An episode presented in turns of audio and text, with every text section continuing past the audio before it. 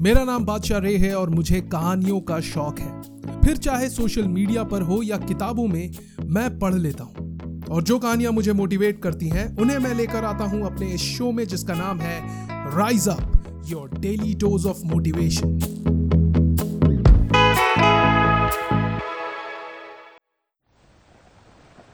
जापानियों को ताज़ी मछलियाँ हमेशा से ही पसंद है।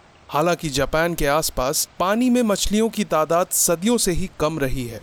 ऐसे में मछुआरों को मछली पकड़ने के लिए समुद्र में बहुत दूर जाना पड़ता। जैसे जैसे मछली पकड़ने के लिए दूरी बढ़ती गई, उनकी बोट्स का साइज़ भी बढ़ता गया।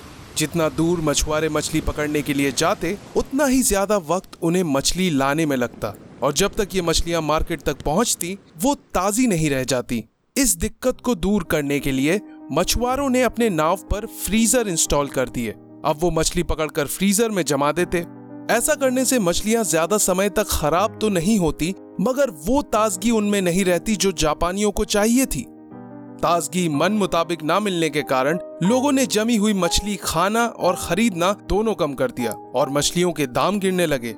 परेशान होकर मछुआरों ने अपनी नाव में बड़े बड़े फ़िश टैंक लगा दिए। अब वो मछली समुद्र से पकड़ते और उसे फ़िश टैंक में डाल देते। फ़िश टैंक पूरा भरा होने के कारण मछलियाँ पहले तो एक दूसरे को धक्का मारती, फिर शांत हो जाती। मछलियाँ मर नहीं रही थी, पर थक कर सुस्त ज़रूर पड़ जाती। दुर्भाग्यवश थकी और सुस्त मछलियाँ खाने में उतनी फ्रेश टेस्ट नहीं करती।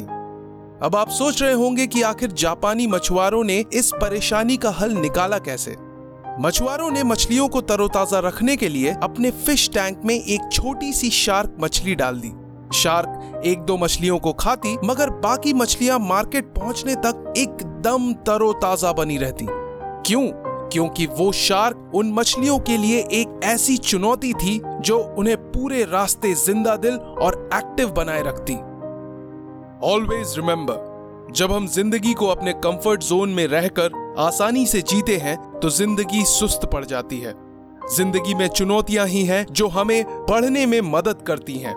हमें ज़िंदा दिल बनाए रखती हैं। So we should consider the problems and challenges as motivators for moving forward in life challenges के बिना ज़िंदगी बोरिंग और पर्पस लेस हो जाती है।